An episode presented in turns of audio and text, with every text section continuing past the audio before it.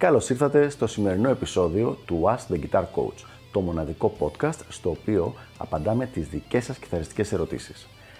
Αν ενδιαφέρεστε να εξελίξετε το παίξιμό σας στο maximum βαθμό, στείλτε μου ένα email στο email ioannis.ioannis.org για να σας ενημερώσω για τα πακέτα εκμάθησης κιθάρας του Elite Guitar Coaching.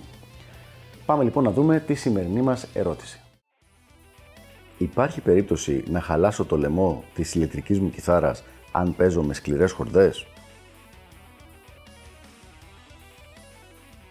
Μια πολύ ωραία ερώτηση και πολύ λογική ερώτηση. Και η απάντηση είναι κατά πάσα πιθανότητα όχι. Δηλαδή, οι κιθάρες έχουν πολύ περισσότερο περιθώριο από ό,τι νομίζει ο τυπικός κιθαρίστας για να αντέξουν πολύ μεγαλύτερο tension, πολύ μεγαλύτερη ένταση. Δηλαδή, υποθέτω ότι ο ακροατής μας όταν λέει για σκληρές χορδές, μιλάει για 11, 12, ίσως και 13 χορδές, πάρα πάρα πολύ σπάνιο αυτό.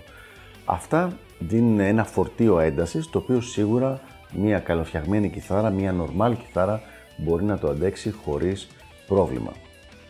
Οι κιθάρες μην ξεχνάμε ότι είναι φτιαγμένες για να αντέχουν διαφορετικά φορτία έντασης ανάλογα με τις χορδές που θα χρησιμοποιήσει ο κάθε κιθαρίστας σε διαφορετικό είδος μουσικής. Δηλαδή, το ότι εμείς μπορεί να παίζουμε rock και heavy metal και οι στάνταρ χορδές να είναι οι εννιάρες, υπάρχουν πάρα πολλοί κόσμος που παίζει άλλα είδη μουσικής, όπου δεν έχουν bands, δεν έχουν τέτοιες ε, τεχνικές και στις οποίες δεν χρειάζεται να έχουν τόσο λεπτές χορδές για να παίξουν. Οπότε είναι συνηθισμένο να παίζουν με 12 ή και 13.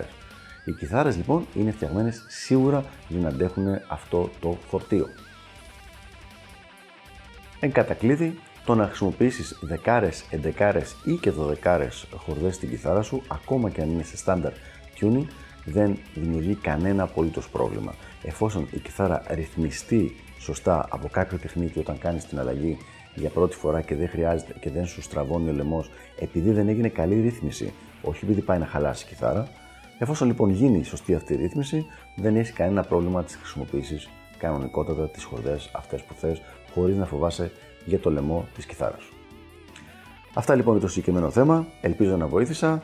Μην διστάσετε να αφήσετε τα σχόλιά σας από κάτω και να το συζητήσουμε το θέμα και τα λέμε στο επόμενο Ask the Guitar Coach. Γεια χαρά!